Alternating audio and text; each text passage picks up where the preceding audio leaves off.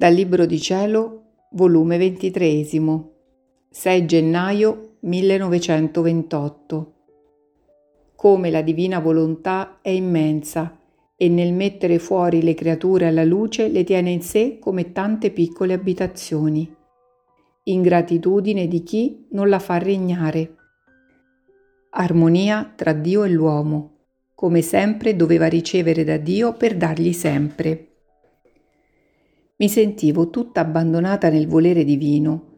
La sua luce mi investiva dappertutto e mentre facevo il mio giro nei suoi atti, il mio adorabile Gesù si è mosso nel mio interno e mi ha detto, Figlia mia, la mia volontà è immensa e nel mettere fuori le creature alla luce del giorno restavano nella mia stessa volontà come tante piccole abitazioni formate in essa, nelle quali il mio volere per diritto doveva avere il regime e lo svolgimento della sua vita in ciascuna di queste piccole abitazioni.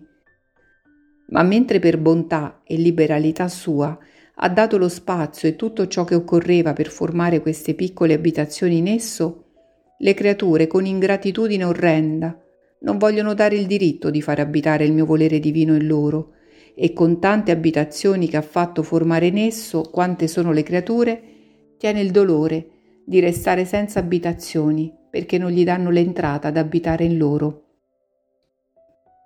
Succede per la mia volontà come potrebbe succedere se si volesse formare tante abitazioni nel mare oppure nella luce del sole. E mentre il mare o la luce del sole le dà lo spazio per formare queste abitazioni in essi, non vorrebbero far primeggiare né l'acqua né la luce del sole in queste abitazioni, né dare loro il campo di abitare e di tenere il primo posto di regime.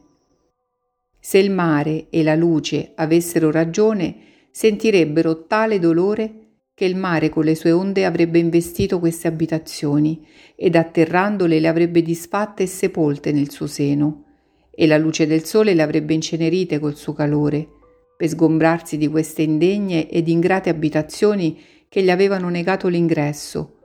Eppure né il mare né il sole hanno dato loro la vita, ma solo lo spazio. Invece la mia volontà divina ha dato vita e spazio a queste abitazioni delle creature in essa, perché non c'è punto dove non si trova né vita che da essa non esce. Quindi il dolore della mia volontà, per chi non la fa dominare in lei, è immenso ed incalcolabile.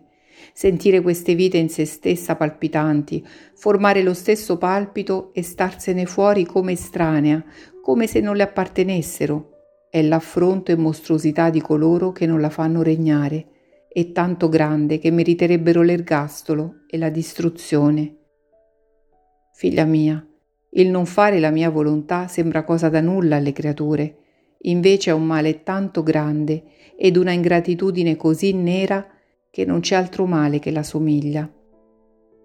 Dopo di ciò stavo seguendo il mio giro nel fiat divino e giunta al punto quando Dio creava l'uomo pensavo tra me, perché gioi tanto nel crearlo, ciò che non fece in tutte le altre cose che creò?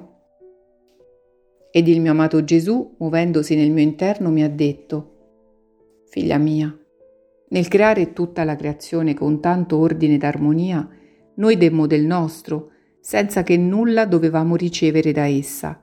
Invece nel creare l'uomo, mentre demmo del nostro, gli davamo capacità di darci i nostri stessi doni come beni suoi, in modo che noi dovevamo sempre dare, tanto che si doveva formare una gara tra lui e noi noi a dare e lui a ricevere, lui a darci e noi a sovrabbondarlo di più nei nostri doni. Questo dare e ricevere, ricevere e dare aprivano le feste, i giochi, le gioie, la conversazione tra creatore e creatura. Onde, nel vedere la piccolezza della creatura festeggiare con la nostra altezza suprema, trastullarsi, gioire, conversare con noi, Sentimmo tale gioia, tale enfasi d'amore nel creare l'uomo che tutte le altre cose create ci parvero nulla al confronto della creazione dell'uomo. E se tutte ci parvero belle e degne delle opere nostre, e corse il nostro amore in tutte le cose create, fu perché dovevano servire per largheggiare in doni verso l'uomo e da lui aspettavamo il ricambio dell'amore di tutte le cose create Perciò tutta la nostra gioia e gloria si accentrò nell'uomo e nel crearlo mettevamo tra lui e noi armonia di intelligenza, armonia di luce, armonia di parole, armonia di opere e di passi, e nel cuore armonia d'amore. Sicché in lui passavano da noi come tanti fili elettrici di armonia in cui noi scendevamo in lui e lui saliva a noi. Ecco perciò tanto gioimmo nel creare l'uomo e il dolore che ci diede nel sottrarsi dalla nostra volontà fu tanto grande, perché ruppe tutte queste armonie, cambiò la nostra festa in dolore per noi e per lui, distrusse i nostri più alti disegni, deformò la nostra immagine che in lui avevamo creato. Perché solo la nostra volontà divina teneva virtù di mantenere bella l'opera nostra con tutte le armonie da noi volute. Tolta questa, l'uomo è l'essere più vile, e degradevole in tutta la creazione. Perciò, figlia mia, se vuoi che tutti i tuoi sensi armonizzino con noi, non uscire mai dalla mia volontà. Se vuoi ricevere sempre dal tuo Creatore ed aprire le feste con noi, sia essa sola la tua vita, il tuo tutto.